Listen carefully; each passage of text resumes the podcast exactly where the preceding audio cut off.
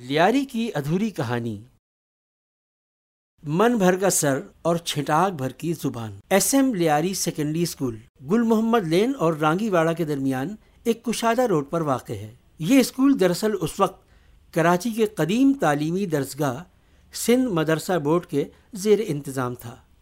School کے head master سر داؤد تھے، جن کا تعلق مارواڑی طبقے سے تھا۔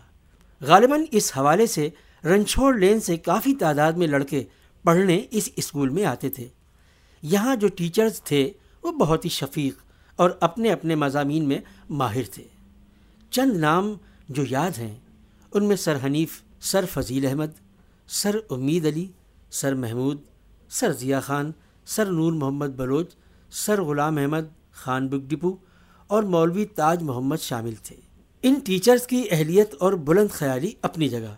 لیکن ہم جیسے طلباء پرائمری کے تنگ و تاریخ کلاس روم سے نکل کر کشادہ کلاس میں بیٹھ کر خوف زدہ چہروں سے ان ٹیچرز کو تاکتے رہتے تھے۔ ہمیں اچھی طرح یاد ہے، ایک دن کلاس کے دوران ٹیچر فضیل صاحب نے کچھ پوچھا، تو جواب میں ہم نے سر ہلا دیا۔ انہوں نے فوراً کہا، میاں من بھر کا سر ہلا رہے ہو، چھٹاک بھر کی زبان نہیں لا سکتے؟ ہماری سمجھ میں تو ان کی یہ بات نہیں آئی۔ اس لیے ان کو تاکنے پر ہی اکتفا کیا۔ بہرحال، وہ ٹیچر بھی چند لمحے ہمیں گھور کر خاموشی سے آگے بڑھ گئے۔ غالباً ان کو ہماری اہلیت کا پتہ چل گیا تھا۔ اس زمانے میں یہ اسکول بہت ہی وسیع اور عریض رقبے پر واقع تھا۔ مغربی حصے میں، جہاں آج کل لیاری کمیونٹی ڈیولپمنٹ پروجیکٹ کی عمارت ہے، ایک سندھی میڈیم اسکول تھا۔ جبکہ مشرقی حصے میں ایک وسیع میدان تھا، جہاں پر آج کل تین یا چار اسکولوں کی عمارتیں تعمیر کی گئی ہیں۔ کلاس میں بریک کے دوران ہم یہاں فٹ بال میچ کھیلتے تھے۔ اسکول کے اوقات کے بعد یہاں پر محلے کی فٹ بال ٹیموں کے میچ ہوتے تھے۔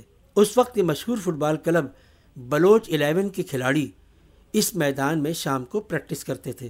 یہ اس وقت کی بات تھی جب تعلیم کے ساتھ ساتھ طلبہ کو صحت مندانہ سرگرمیوں میں حصہ لینے کی ترغیب دی جاتی تھی۔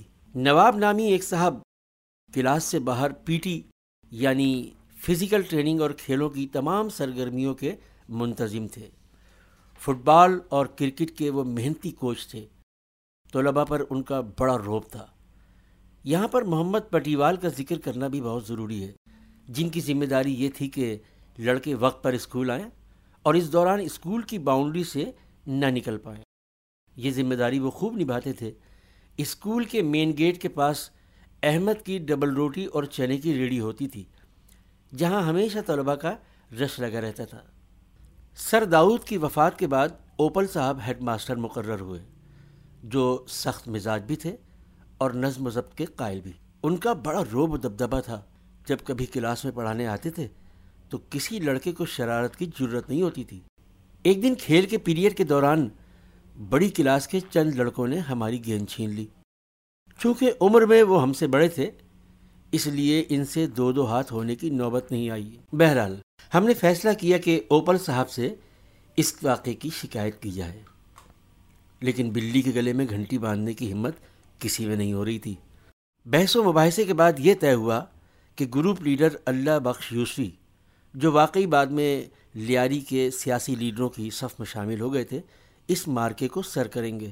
شومیہ قسمت، اس وقت اپل صاحب دسویں جماعت کی ایک کلاس لے رہے تھے۔ جیسے ہی کلاس کے دروازے کے پاس پہنچے، یوسفی کے قدم لڑکھڑا گئے۔ سب نے انہیں ہمت دلائی اور ان کو ان کی بہادری کے قصے یاد دلائے۔ تو وہ نئے جذبے اور عزم کے ساتھ آگے بڑھے۔ اوپل صاحب اس وقت بلیک بورڈ پر کچھ لکھ رہے تھے۔ یوسفی نے ڈر ڈر کر ان سے مخاطب ہوتے ہوئے کہا، سر بڑے لڑکوں نے ہماری گیند چھین لی ہے اور ہمیں گراؤنڈ سے باہر نکال دیا ہے۔ اوپر صاحب، جو کلاس میں پڑھائی کے دوران کسی قسم کی بیرونی مداخلت کو سخت ناپسند کرتے تھے، فوراً پلٹے، ان کے پلٹتے ہی ہم بھاگ گئے۔ بھاگتے بھاگتے ہم نے پیچھے جو منظر دیکھا، وہ کچھ یوں تھا کہ اوپل صاحب نے یوسفی کے سر پر ہاتھ رکھ کر جو گھمایا، تو یوسفی لٹو کی طرح گھوم کر دروازے کے باہر گر گئے۔ پھر بڑی پھرتی سے اٹھے اور ہماری جانب تیزی سے بھاگتے ہوئے آئے۔ اس دن کے بعد یوسفی نے گروپ لیڈری سے دستبردار ہونے کا افسوسناک اعلان کر دیا۔